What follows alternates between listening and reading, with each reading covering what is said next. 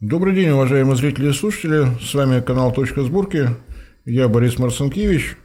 И сегодня вдвоем с научным руководителем нашего экспертного совета Евгением Геннадьевичем Гашо мы попробуем подвести ну, практически закончившийся первый год нашего проекта. На экране мы появились чуточку раньше, чем собрались и задумались. Вот э, прошел год, мы что-то пытались сделать, что-то предлагали, общались с самыми разными людьми. Евгений Геннадьевич, во-первых, здравствуйте. Да, здравствуйте. Во-вторых, здравствуйте. В-третьих, здравствуйте. Да, Борис, рад вас видеть. Безусловно, интересный год, хороший год, насыщенный год, непростой год для страны, конечно же, да, и это не простота, а она вот э, никак не отразилась на повестке дня энергетической, энергетической, в рамках тех проектов, которые страна для себя осмысляет, и э, остроту этих проектов, остроту этой повестки дня мы с вами пытались донести до разных профильных министерств, до разных ведомств, до разных организаций, и вот э, с удовольствием отчитываемся да, друг другу, что... Тем более, кстати, что около года прошло с того момента, как на совещании по развитию топливно-энергетического комплекса президент Российской Федерации сообщил о том, что в среднесрочной перспективе европейский рынок для наших энергетических ресурсов можно считать закрытым, необходима переориентация на юг и на восток. Вот год переориентация идет.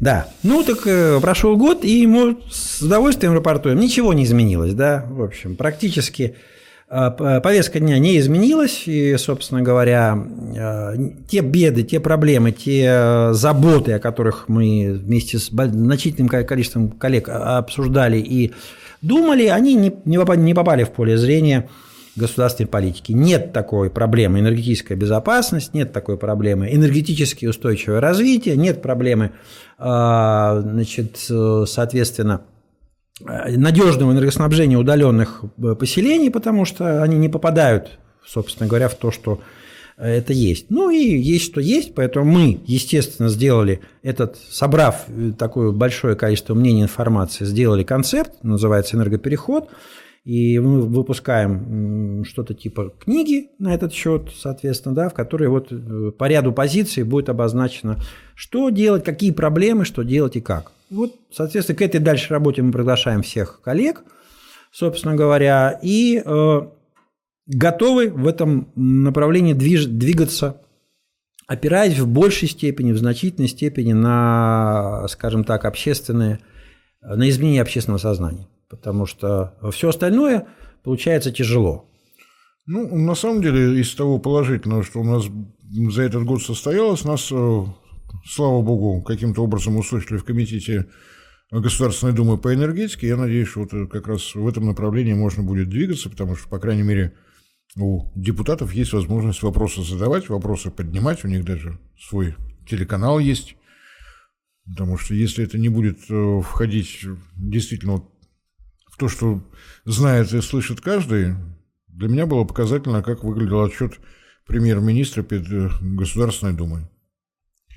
Я насчитал 34 вопроса, с энергетикой не был связан ни один. То есть, на самом деле, депутаты Государственной Думы, перед которыми отчитывается премьер-министр, вопросов про энергетику не имеет. Что, в общем-то, несколько удивляет. Но, может быть, будем пробовать через них. Ну, конечно, мы за это время, да, много разных э, ведомств обошли, разговаривали, различные конференции, на которых излагали эту э, обобщенные мысли и мнения. Сюда приводили достаточно большое количество людей. Вот. Но пока все это остается вне поля зрения, вне поля зрения государственной политики. Есть цели низкоуглеродного развития, как бы мы к этому не относились плохо, сильно плохо или совсем плохо. Да, ну вот она есть. Есть сейчас забота выпустить программу энергосбережения государственную, вот она, э, проект лежит перед нами, и в которой написана самая главная цель вообще тут на сегодняшний момент – снижение энергоемкости на 35% за счет снижения объемов потребляемых энергоресурсов. Ну, это тоже такая инновация. Президент говорит, нужно разворачиваться на восток и использовать все, все больше, да, развивать э, новые производства, новые регионы за счет того, что у нас есть ресурсы, а тут вот написано за счет снижения.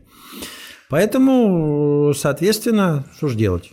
Всяко разно, всякие разные проекты здесь есть. Увы, к сожалению, попадают, попали сюда и всякие э, совершенно негативные вещи, которые, о которых мы там долго говорили ранее, касающиеся про, про соответствующих проблем. Но самое главное здесь ключевая ошибка – ну, значит, страна должна развиваться, для этого нужно больше энергии, и э, мы вот сейчас проанализировали новые, свежие показатели топливно-энергетического баланса, оказалось, оказалось, что страна э, развивается, а министерство, ряд, ряд министерств об этом просто, видимо, не знают потому что не сводят э, точно статистику, не балансируют физическую статистику, энергетическую и экономическую статистику.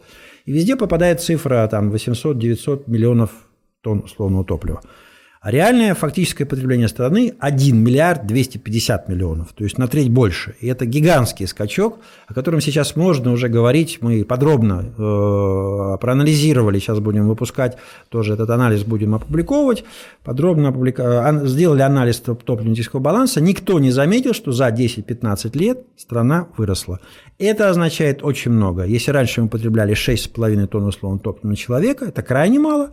Америка потребляет 15, Канада 18, ну и, в общем, просто понятно, что это совершенно очень мало. Крым потребляет еле 2, и э, Дагестан, ну то есть все очень мало. Нам нельзя не говорить ни о каком снижении потребления ресурсов, нужно больше. Так вот сейчас средняя цифра, Борис Ильич, мы ее проверили, 8,5, 8,5, 8,6. Ну то есть от 6 к 8,5 это, это ровно треть, практически треть, 30%.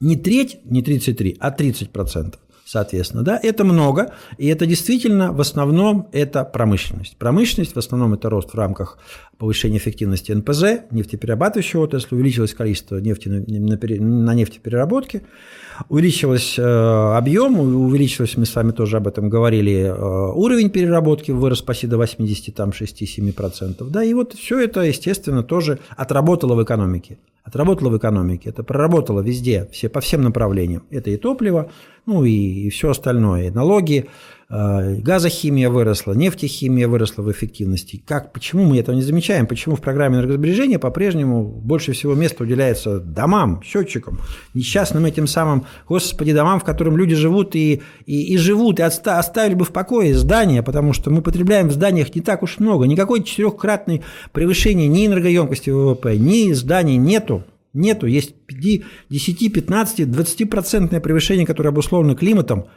и влажностью, в конце концов. Дома должны немножко перетапливаться, потому что есть сырость. И, и, простите, энерговооруженностью наших жилищ, да. потому что раньше такого да. количества бытовой да. техники не было, это действительно да. стало экономическим фактором.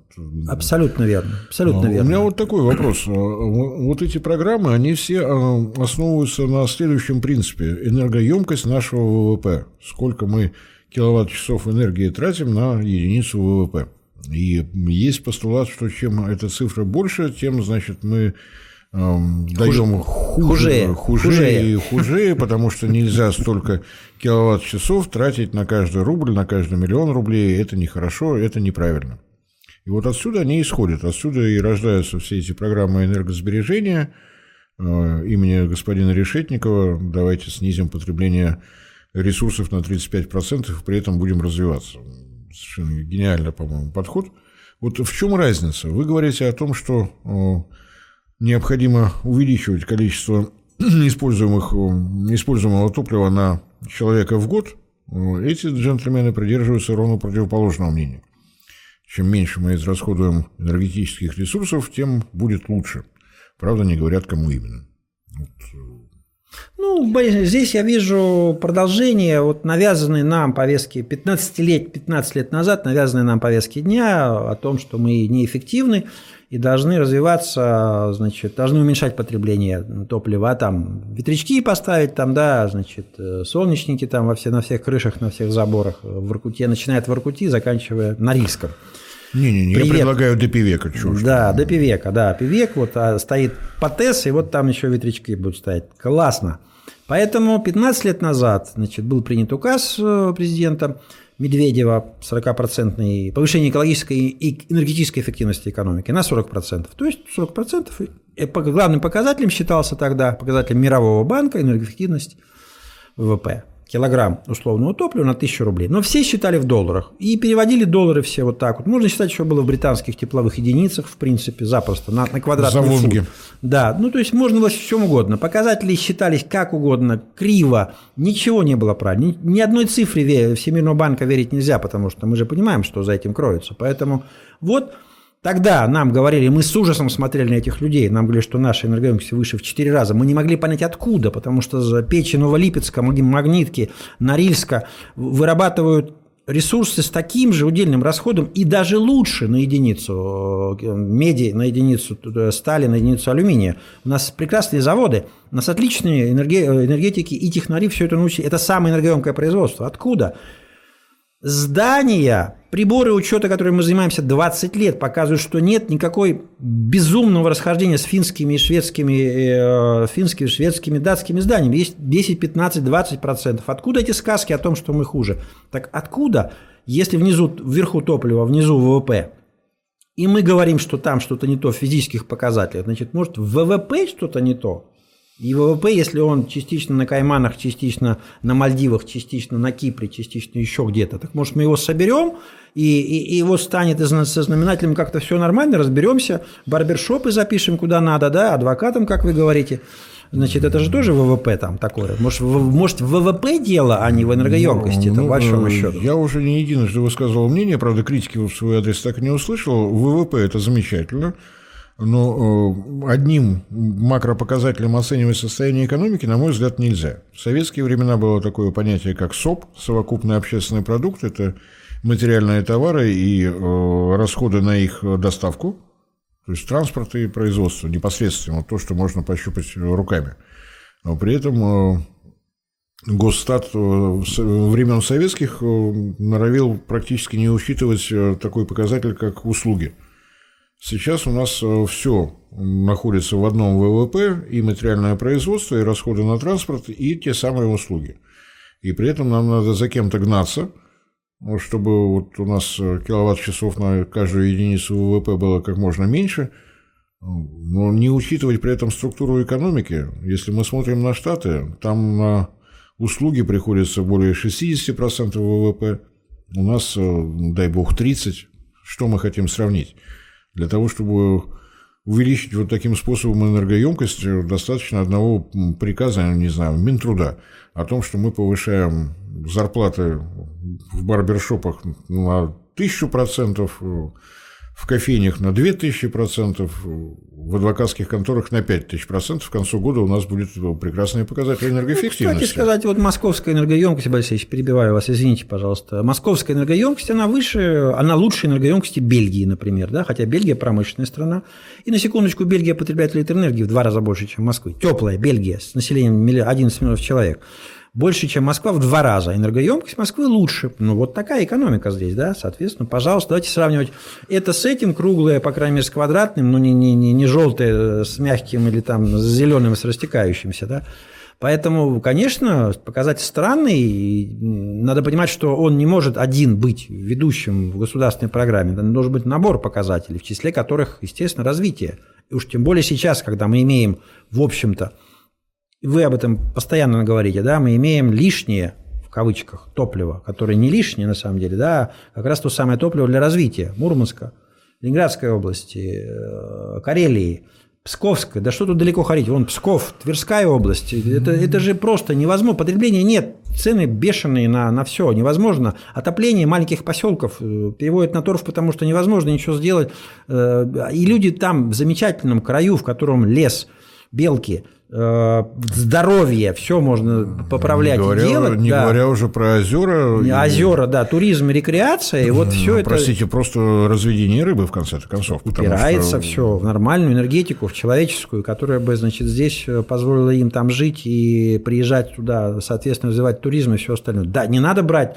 Сахалин, который там, да, вот Тверская, Псковская область, близко, все. И, конечно, естественно, разные показатели должны быть, безусловно, но говоря о том, что мы потребляем там неэффективно, но мы всегда удивлялись, откуда же. Во-первых, мы электроэнергии в быту потребляем в 4 раза меньше, чем Германия и другая Европа. И вы сказали об этом про энерговооруженность быта, конечно, значит, тут надо тоже поднимать. И у нас же перекос, у нас тепла в два раза больше, чем электроэнергии, значит, в целом электровооруженность экономики низкая. Естественно, надо ее поднимать. Это значит новые источники. Какие новые источники? Когда мы слышим со всех что значит, понастроено столько всего, там гигантский запас, там гигантский резерв, там 40, 30, 20 процентов, 40 гигаватт, любые цифры называются, лишь бы никто не проверял. Ну, э, на самом деле, я вот не так давно на Московском экономическом форуме тоже об этом слышал, у нас 20 гигаватт лишних мощностей, у нас э, не работают электростанции, я пытался спросить, а вы знаете, что такое холодный резерв, горячий резерв?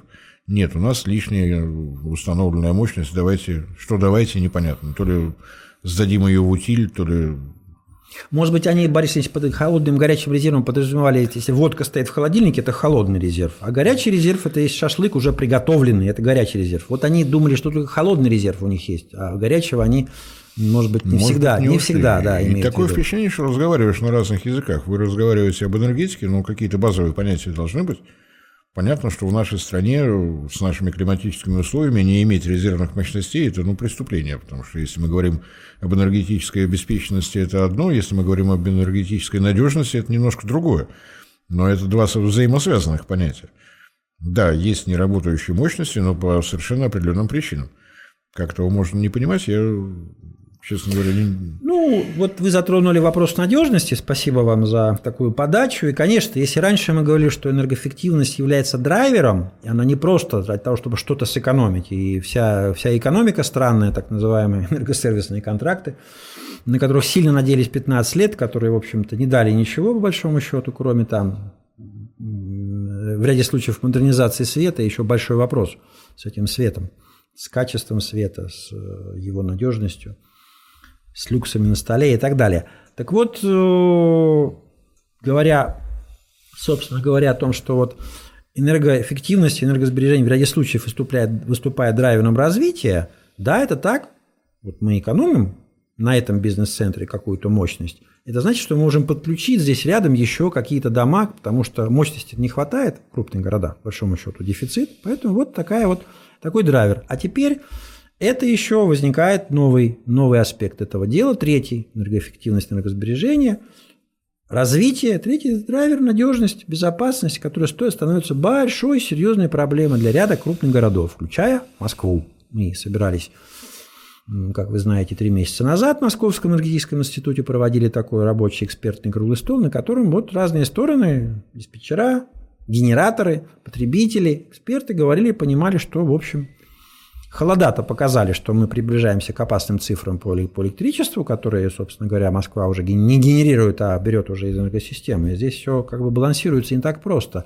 И проблема-то в том, что наша тепловая проблематика тащит за собой электрическую. Как только у нас морозы, у нас не только растет тепло, у нас растет еще электроэнергия, причем они растут в таких очень непростых пропорциях. И мы же говорим о том, что очень важно исследовать, понять эти пропорции быстро, чтобы понять, какова динамика набора этой э, мощности потребления в Москве, в Воронеже, в Рязани, в Пивеке, Певеке, ну, в разных городах, разных. Ну, в том-то и дело, что вот э, когда выпускают такие программы, они рассчитаны на некую среднюю температуру по больнице, пытаться говорить об энергоэффективности на одинаковых уровнях для Ставропольского края и, ну, я не знаю, для Таймыра Долганского. Долгана-Ненецкого. Долгана, Долгана-Ненецкого, да. Ну, не получится, потому что не учитывается ни климатические условия, ни плотность населения, ни ну, сектор промышленности, как он выглядит. Он везде немножечко разный, потому что где-то у нас только добывающая промышленность, Урал, вот много обрабатывающей промышленности.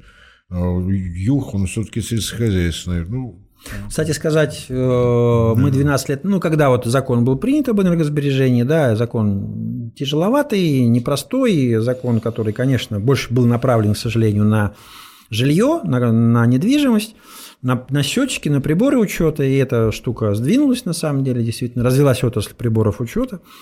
Но э, все равно мы проанализировали все, мы делали 5 программ, 6, не помню сейчас точно, да, проанализировали все 80, всех субъектов. Вот очень интересная штука. Отвратительная методическая подготовка федерации была по этим программам. Представьте себе, для того, чтобы программу сделать, надо было разработать 88 критериев оценки эффективности. 88, из которых статистика собирает только 40. Да, да, добрый вечер. А, и кто это разрабатывал такую штуку? Да, ну вот э, регионы сделали программы. Программы очень разные, программы с разными деньгами, от 700 тысяч до 700 миллиардов рублей, то есть просто гигантское э, расхождение. И вот вы заговорили о промышленности, да, и хочу вам доложить. Только в четверти программы был разговор про промышленность, ну какой-то там разговор. А такое слово, как топливно, простите, энергетический не к, не к ночи будет помянут, баланс в программах упоминалось в 22 случаях. Можно вас спросить, как можно сделать программу энергосбережения, имея, не имея энергетического баланса, да? Ну, вы знаете, я у трех эм, депутатов, которые входят э, в состав комитета по энергетике, задал два вопроса сделали наши субъекты топливно-энергетические балансы? Это был первый вопрос. И второй вопрос, как, как с их Как сделали? Ну, вот. На первый вопрос ответ был очень короткий – да. На вопрос о качестве ответы были в среднем от двух минут до пяти с половиной. Это вот самое изобретательное, там уже очень красиво было. Жалко, что я не конспектировал, потому что даже большой загиб Петра Великого здесь бледнее.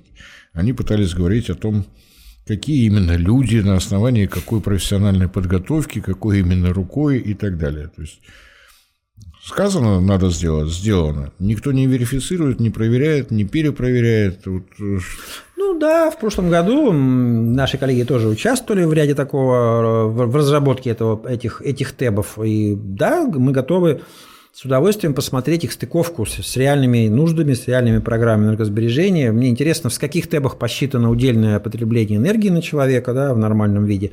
Потому что все это надо обязательно считать и проверять. И опять-таки надо понимать, что ни одной западной цифры, которая лежит на сайте Москов... Э, Международного энергетического агентства, на сайте Всемирного банка, Бритиш и прочие петролиумы, верить нельзя, потому что все, каждая из этих цифр преследует свою задачу. Если кто-то еще не понимает это после 22 июня 2022 года, то, ну, как бы это, это не к нам вопрос, это психотерапевту или там другим э, специалистам вопрос. Не, ну, вы знаете, вот очень корректно, так по-арабски витиевато, э, свое мнение об анализе и о прогнозах Международного энергетического агентства э, высказала организация ОПЕК. Мы не будем принимать их во внимание. Ну, да, все. понятно. И там красивые графики, красивые диаграммы, там все висит, все здорово. Но понятно, что все надо проверять. Мы проверили ручками балансы нескольких стран, в частности Бельгии, там а, Эмираты, и цифры иные чем там, которые висят, потому что коэффициенты пересчета иные, они странные, они какие-то вот евростатовские, да, ну сколько можно э, бить голову.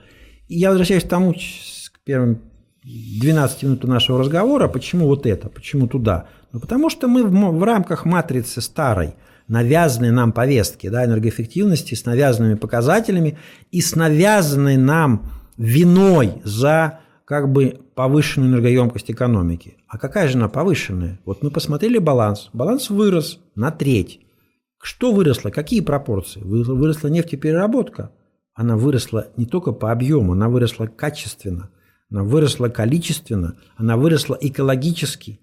Журнал «Эксперт» недавно был замечательный материал «Судьба русского дизеля», где все это там в цифрах красиво разложено. И, кстати, это тоже экспорт был. И сейчас дизель наш и мазут хватают арабы. Арабы хватают наш дизель и мазут, потому что понимают, что надо хватать сейчас все. Арабы.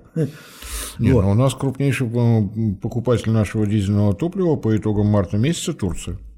Ну, да, эти переклеивают просто наклеечку, да, вместо саратовского НПЗ. Нет, у них все по-честному, они все 100% дизеля, которые производят у себя, абсолютно честно вывозят в Европу. А, этот себе. Ну, а да, это мы покупаем ну, себе. Понятно, понятно. Разница в ценах 15%. Дальше как бы возникает вопрос, как эти 15% делили, но этот вопрос в этой справке никто не поднимал. Я думаю, что надо здесь произносить традиционное «Россия прогнулась». Она про эти 15% ничего не знала. Ну да ладно. Вот крупнейший покупатель Турция. Э, в феврале 190 тысяч баррелей российского дизеля было поставлено в Саудовскую Аравию. По-моему, неплохой результат. Попробуем еще туда песок поставлять. Я упомянул энергобаланс, и сейчас вот э, уже можно говорить о неких пропорциях, которые мы проверяли вот эти несколько месяцев. Вот, условно говоря, миллион двести пятьдесят миллиард 250 тонн условного топлива, из них 400 – это нефть. Вот 400 – это сырье, это, это никак, это не горит, это, это нефть, которая превращается в другие виды топлива, в другие виды энергии, в другие виды, это самое. 660, 200, 200, 240 примерно, 240 – это промышленность, 240 – это промышленность, 370 – это ТЭК, ТЭК полный с, с отоплением, с теплоснабжением, соответственно, да, электричество и теплоснабжение, вот. Ну и где-то немножко здания, дома, города, циферка здесь плавает, если учитывать тепло, которое идет из ТЭКа, да, или там, соответственно, цифры здесь разные, ну где-то 200-250 миллионов тонн условного топлива просто на все. Когда тоже в свое время разные люди говорили, что там дома ответственны за 80%, за 70% потребляемых ресурсов. Ну, ну закройте, уберите э, байки Всемирного банка, этот... Э, Международная ассоциация городов, там действительно нет экономики, нет промышленности, и города, может быть, и потребляют много, но так они потребляют много, потому что квартира в Мюнхене и Цюрихе потребляет в 4 раза больше электроэнергии. Ну, конечно, больше, естественно. 4000 киловатт-час обычный житель э, Европы, Европы потребляет в быту, а мы тысячу еле-еле 900, а Калмыкия 550, если не меньше, и так далее. Вот они у них больше. Нельзя же вечно смотреть туда, ну хватит навязанную повестку дня использовать. Ну, вопрос же в том, чтобы посмотреть на свои проблемы. И это главное содержание, на мой взгляд, того года, о котором мы говорим, года, которого мы, в результате которого мы собрали эти мнения и готовы будем уже разговаривать в рамках нашей позиции энерготрансформации, энергоперехода, движения вперед по пути устойчивого, надежного развития энергетики и страны. Ну, посмотрим, что будет получаться в этом году. Если говорить о том, чего ожидали от минувшего года, на мой взгляд, достаточно сначала активно вроде бы соглашались сотрудничать в Российском энергетическом агентстве, вроде и общие темы находились, и общее понимание, но результата мы пока не увидели. Мы поучаствовали в нулевом дне Российской энергетической недели, и сейчас в очередной раз, зайдя на сайт Российского энергетического агентства, я прочитал, что уже начинается подготовка к следующему. А, ну, конечно, да. Год уже, проскочил. Да. Да, как, э, как нам в доверительных беседах говорили нам люди из Минэнерго, 60% рабочего времени – это подготовка РЭНу или ЕНСу, как это придворное мероприятие с участием э, лидера нации, естественно. Ну, а тут что, понятно, встречи вельмож друг с другом, разговоры о, о чем-то там, о чем-то там, о чем, о чем-то там. А вот о чем-то там, о том, вот об этом все разговоры, которые не имеют реальных нужд – отношение к реальным нуждам страны, к тарифам, к перерывам энергоснабжения, к высоким ценам, к тому, что к хамству энергосбытов и э, ко всей прочей ситуации. Проще говорить о том, что дома хуже в 4 раза, хотя на самом деле не дома хуже, а денег вы берете в 4 раза больше, чем потребляют люди. В этом же вопрос. Ну и прочие энергоемкости. Фактическая ситуация иная. И мы ее посчитали. И мы готовы это обсуждать с теми, кто хочет это обсуждать. И случае с пилетными котельными, которые я хотел поблагодарить вас да, за большой цикл разговора о пилетах и передать привет нашему отсутствующему значит, коллеге Феликсу Борисову, энтузиасту значит, пилетной индустрии, да, которой нет. Вот он хорошо показывает картину. Пилетная индустрия, пилетное теплоснабжение – это как бы новый шажочек. И чтобы его запустить, нужно совершить пять действий, очень непростых. От, тари... О, от ГОСТов, стандартов, да, до выпуска котлов, квалификации сотрудников, центра компетенции. Это то, что вот не родишь на пустом месте или там какой-то такой программы. Это все непросто. И вот даже на этом простом, казалось бы, деле, вот он, сухостой и слабый лес, вот с него падают ветки, превращая их в пилеты, и вот за забором стоит котельная, отапливает чего-то. Мы видим, что эта цепочка – ну, как бы срастается не очень здорово. Не очень. Вот э, круглый стол показал, что даже вот того понимания на совещании по развитию леспромышленного комплекса э, Владимир Путин говорил прежде всего о э, частных компаниях, производящих пилет. И попытки объяснить, что президент страны не обязан разбираться в вопросе, но даже вот такой объем за государственный счет по программе лесопатологии, по программе защиты от э, лесных пожаров за государственный счет ежегодно вырубается 27 миллионов кубометров неделового леса. Я даже не увидел понимания того, что это и есть ресурсный источник для пелетной э, тепловой энергетики. Все равно надо смотреть на то, какие цены есть у частных производителей, и попытки объяснить, что, ну, джентльмены, выявление лесопатологии, э, вырубка, доставка на утилизацию осуществляется за счет государственного бюджета. Если вместо мусорных полигонов мы видим э, завод по производству пилет, принадлежащий муниципалитету, для, для муниципалитета стоимость сырья равна нулю. Просто ноль. Потому что за все платит государственный бюджет. Э, речь идет о том, что нельзя такой энергетический ресурс еще и за государственный счет уничтожать. Ведь мусорный полигон – это конечная стадия. Вместо того, чтобы тратить деньги еще и на мусорный полигон, давайте решим с производством пилет и не будем гнаться за Э, господами-частниками, у них э, своя жизнь, свои какие-то надежды, непонятно на что. Вот наша себестоимость, вот наша котельная, вот наша стоимость гигакалорий. Если вы, господа частники, хотите в этом участвовать, вот цифры. Если вы под них не подходите, ну извините. Я этого понимания не встретил, так же, как э, я не до конца понял действия Русского пилетного союза – за все те годы, пока у нас развивалось это пилетное производство на частном уровне, никаких мыслей о том, что должен появиться рынок внутри России, у них не было. Собственно говоря, нет и сейчас. Они хотят, чтобы сделали хорошо, чтобы у них кто-то для чего-то стал покупать э, пилеты внутри России, желательно по европейским ценам. Ну, это такой бизнес, да, вот, э, конечно, это было бы здорово, я сейчас вот этот бизнес не пошел. Мы тоже где-то 11 лет назад э, помогали Архангельской области с программой со стратегией энергосбережения, тогда, конечно, было понятно, что вот пилетная ситуация вполне себе может составить для региона много, э, может иметь большое развитие. Так и произошло, конечно, лидирующий регион практически, ну, вместе с Ленинградской областью, наверное. Потому что вот морем раз туда отвез, сделал, все, по реке отвез. Ну, Теперь вот по реке не отвезешь, морем нет, только если переклеить турецкую этикетку быстренько, да, вот, соответственно, все равно будет пахнуть рыбой э, архангельской же сюда, да? Вот, ничего, поэтому... ничего, там уже видели и казахские пилеты, из казахской сосны на европейской да, границе уже видели. Все в порядке.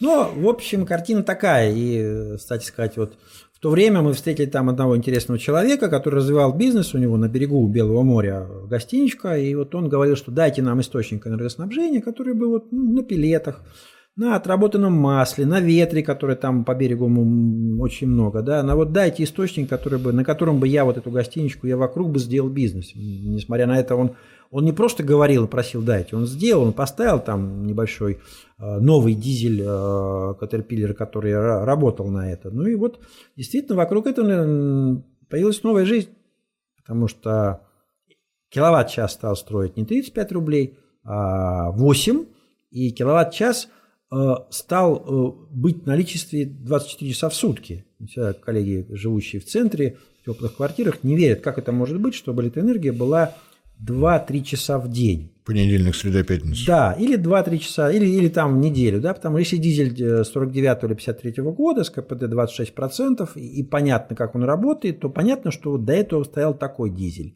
А теперь новый, и все изменилось. И таких пунктов по стране, там Соловки напротив, да, и все там тоже эта картина похожая с такими же дизелями, которые поставил, поставила команда этих вот людей из РАО ЕС, которые там, там, то, что они поставили, один дизель не работает с другим, там не спецляются дизеля, ну, потому что вот такая команда, у нее, у нее все не спецляется, у нее, наоборот, все дезинтегрируется.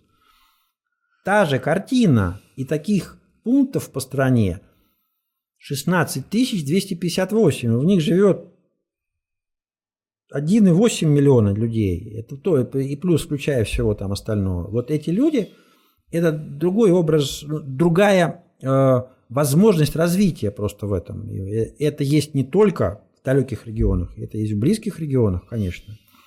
Ну, для меня вот достаточно неожиданно, где-то с месяца назад появился человек, который объяснил, что происходит в наших городах.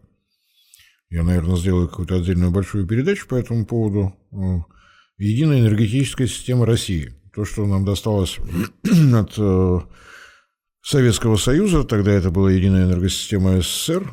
Вопрос, что это? Вот что это такое? Есть ли хотя бы юридическое определение? Оказывается, есть. Это э, вся система передачи э, электрической энергии, ее трансформация диспетчеризуемая системным оператором. Ответственного лица нет. То есть за развитие единой энергосистемы России никто не отвечает. Это ФЗ-35, федеральный закон номер 35 2003 года. Об электроэнергетике. Об электроэнергетике. Который на самом деле не об электроэнергетике, а об отношениях, возникающих в процессе дезинтеграции единой энергетической системы. И а, дальше происходит следующее. В 2005 году выходит постановление Кабинета министров, а, где определяется, за что отвечает системный оператор. Системный оператор диспетчеризует электроэнергию а, в линиях электропередач класса 110 кВт и выше. Все.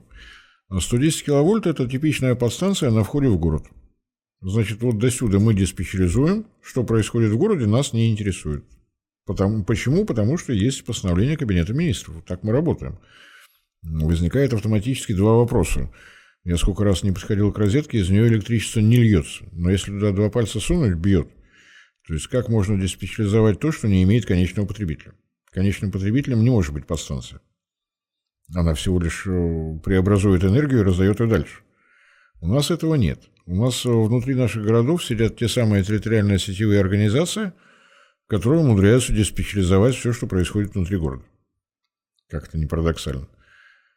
Вопрос, о каком развитии может идти речь, если для того, чтобы понять, какова структура потребления электроэнергии, нам надо собирать э, данные не только от наших э, Россетей, не только от наших генерирующих компаний, не только от нашего системного оператора, но еще и от территориальных сетевых организаций, которые на 1 января 2023 года в России было 1700 штук.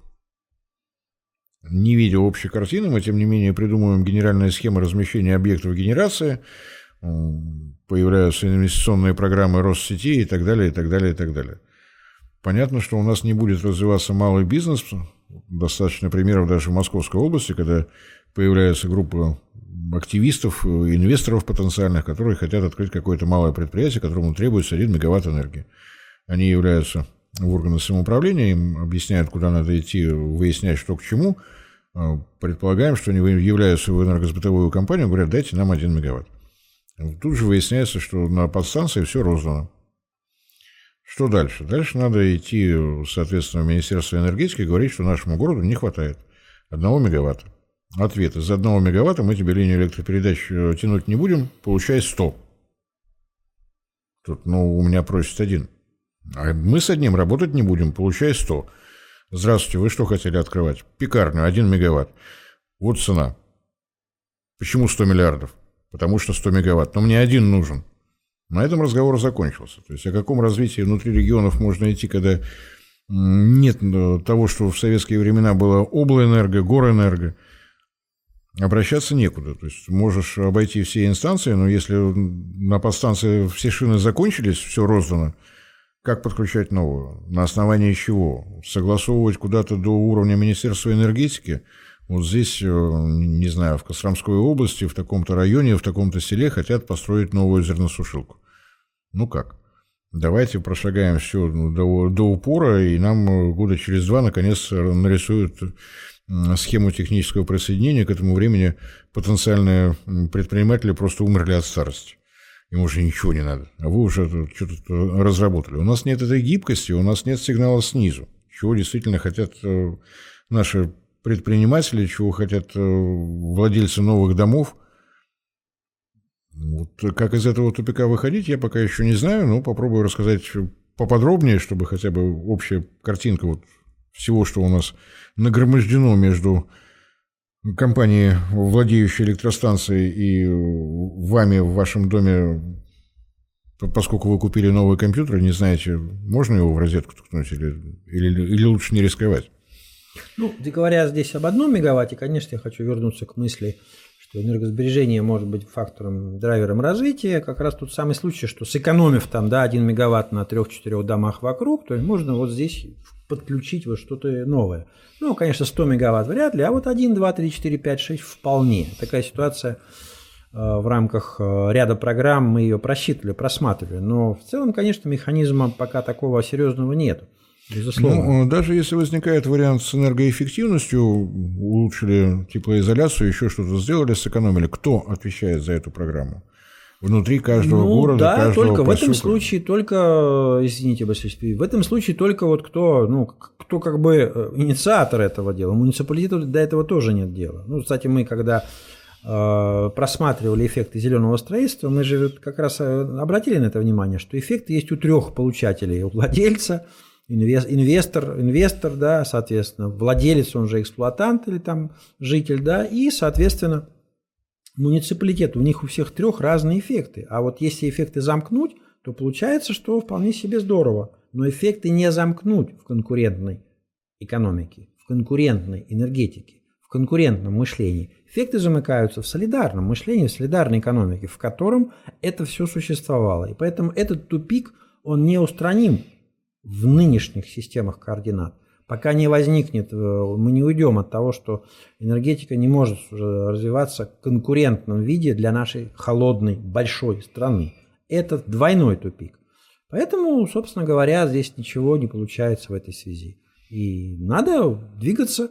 Мы, еще раз говорю, готовы двигаться, сделав соответствующий э, анализ, готовы двигаться дальше. 20-21 декабря приглашаем всех коллег э, на очередной круглый стол Московский энергетический институт, посвященный как раз проблемам развития, формирования и строительства энергосистем 21 декабря? 21 апреля.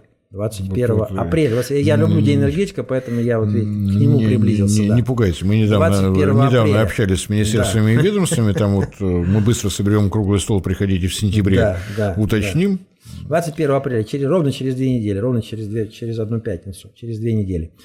И э, я бы хотел сказать здесь, что вот вы говорите, кто, кто заинтересован. Вот мои коллеги из «Зеленого киловатта», с которыми тоже мы с вами встречались и приводили разные конференции, мы выпускаем тоже новый сборник через, тоже через две недели. Ведь они же реализовали руками сотни, если не тысячи проектов. Сейчас уже «Зеленый киловатт» за пять лет вырос. Это ассоциация тех, кто своими руками, инжиниринговых фирм, которые своими руками делают эти проекты, реализующие возобновляемые гибридные системы на зданиях разного назначения, которые вот позволяют а, как раз экономить вот этот вот эту, этот, этот мегаватт. И все это сделано, если посмотреть внимательно на их проекты, от беды. От той самой беды с одним мегаваттом, потому что они идут в сбыт, и э, энерго не к ночи, будь помянут сбыт, и, соответственно, получают там ценник.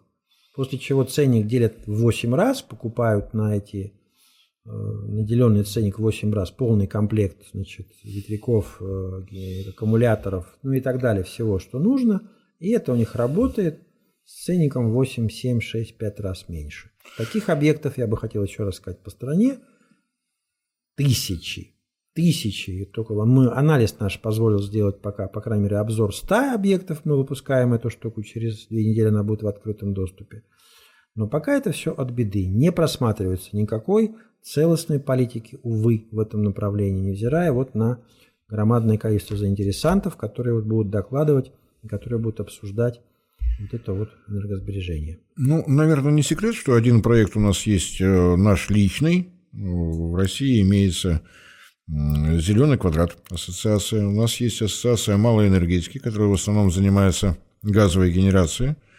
У нас э, худо-бедно есть группа компаний «Физика тепла», которая намерена заниматься пилетной экономикой, энергетикой. И вот э, лично у меня есть большое желание вот эти три компании все-таки объединить в нечто общее. С тем, чтобы, ну да, пусть даже это не закреплено законодательно, но та самая программа одного окна. То есть, если в каком-то муниципалитете, в какой-то области, в каком-то районе возникает такая проблема, им не надо выискивать отдельно каждого из них, достаточно обратиться в одно место, приедут эксперты, возьмут задание и придумают варианты решения той или иной задачи. Борис я хотел бы вас очень сильно поблагодарить за такое ну, подведение, наверное, итогов нашего сегодняшнего разговора. Смотрите, вот мы год потратили на то, чтобы пробиться в государстве и доказать о том, что есть новая повестка дня, которая имеет право на существование. Ее надо обсуждать. Мы же не говорим, что мы хотим поменять все сразу. Нет. Мы говорим и пытаемся аргументировать изменение повестки дня в этом направлении. И оно тревожное. И оно тревожное. Услышали нас, не услышали, есть свои правила игры, еще чего-то, свои, как это модно говорить, функционалы – Но самое важное, что есть, появилось достаточно большое как бы общественное осмысление этого, и нам все время с вами пишут в э, отзывах. Ну вот если бы так мыслили в Министерстве энергетики, экономики, там, том, там, в анти, простите за выражение, монопольном комитете и так далее, то что, то что бы было, если бы там так мыслили? Да ничего бы не было. Ничего бы не было.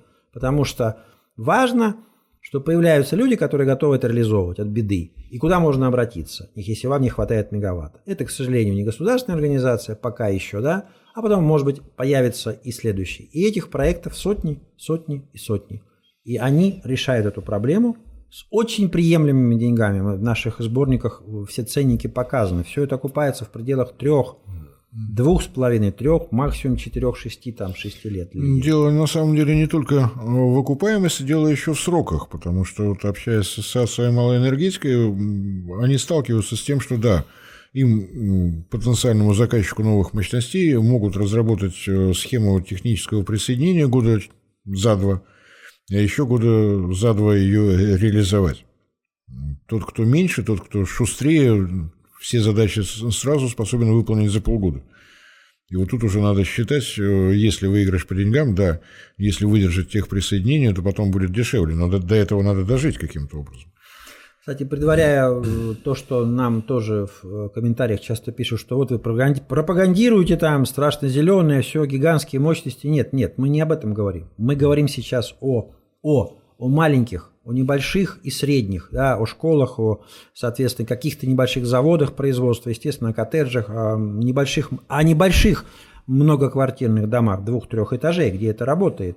И это не стопроцентный ВИЭ, это инжиниринговые решения, на которых не способны Оно должно быть комплексным, да. обязательно. Инжиниринговые комплексные решения, за которые берутся вот эти люди. Берутся. И низкий поклон этим людям, низкий поклон тому, что Значит, они объединились, они готовы собираться, как очень живая такая ассоциация, и продвигать это. И мы сейчас сделаем сборник, который будет называться «100 коробочных и контейнерных решений». Этот сборник будет открыт, мы будем его распространять для всех желающих бесплатно, мы будем его раздавать в регионы, и с тем, чтобы вот посмотреть, пожалуйста, это можно пользоваться. Я считаю, что это важный итог там, года, двух-трех лет. Набор этих проектов. Это значит, что есть энергия, есть желание двигаться вперед, а потребность в этом однозначно колоссальная есть. Об этом говорит и интерес к этой передаче, да, интерес к нашим, отзывы, просмотры, лайки. Ну, ну, давайте попробуем собрать вот три ассоциации в одно а, что-то общее. Кстати, надо, не буду выдавать секрет, а, один из вот этих участников, вот еще раз, ассоциация малой энергетики, группа компании «Физика тепла», «Зеленый киловатт», там уже появились те, кто задумался о том, э, о тех возможностях, которые есть у Росатома, венгерский завод, выпускающий гидроэлектростанции в контейнерах, то есть они хотят и это к себе. Мне что нравится в их подходе, они не предлагают какого-то универсального решения, которое замечательно подойдет э, где-нибудь на границе Оренбургской области с Казахстаном и с таким же успехом где-то в Карелии. А потому они, что нет таких решений. Они да. прекрасно понимают, что да, решение каждый раз Каждый раз это решение требующее. Вот в отличие от этих программ, да. когда давайте все вместе будем потреблять э, энергоресурсов на 35% меньше. Ну, не получится так, потому что в Белгородской области одно решение, в Камчатском федеральном округе немножко другое решение. Вот эти попытки, вот здесь сова и глобус какие-то слова, я их, наверное, не должен произносить, но они просятся. Вот попытки сделать нечто универсальное, подходящее всем э, в Сочи и в Сыктывкаре, ну, результата не даст. Э, Кстати сказать, пока вы запнулись, Борис Леонидович, скажу, хочу вам сказать, что как раз в нашем сборнике мы разделили их на пять групп.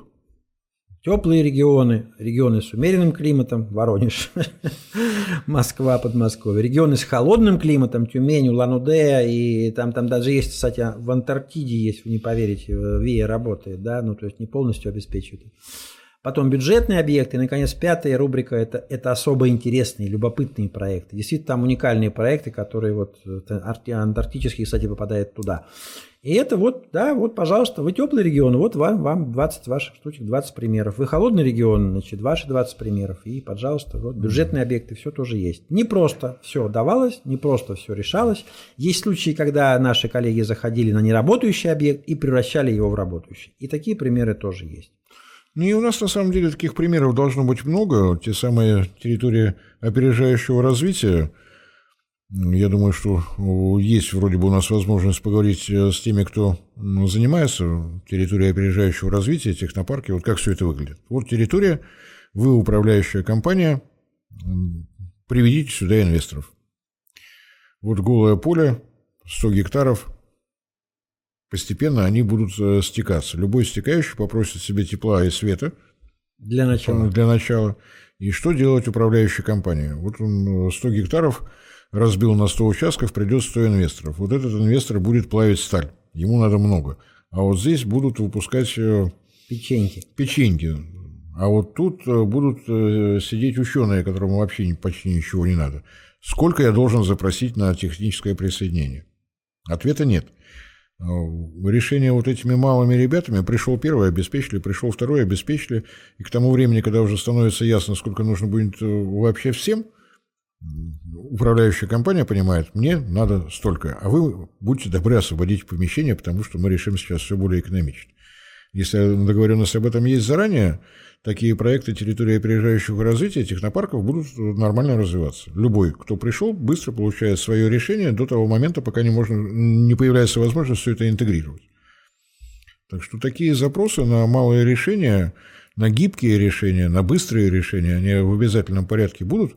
Вот я еще раз призываю вас к тому, что нам надо собрать вместе зеленый квадрат, физику тепла, ассоциацию малой энергетики и заставить... И зеленый киловатт. Зеленый киловатт. Квадрат и зеленый киловатт. Конечно, Зелен... соберем вместе, и мы уже начинали это делать, и я думаю, что к этому будем двигаться дальше. Спасибо. Мне Спасибо. кажется, что год был не совсем потерян. Мы, по крайней мере, поняли, в каких коридорах чего от нас ждут, с кем можно разговаривать, с кем разговаривать смысла нет. Мы продолжим. Безусловно, безусловно, однозначно. Будем двигаться дальше. Спасибо, Борис Всем спасибо, спасибо за внимание. Не забывайте распространять наши ролики в ваших социальных сетях. Этим вы поможете нашему проекту. Всем всего доброго. Всего доброго.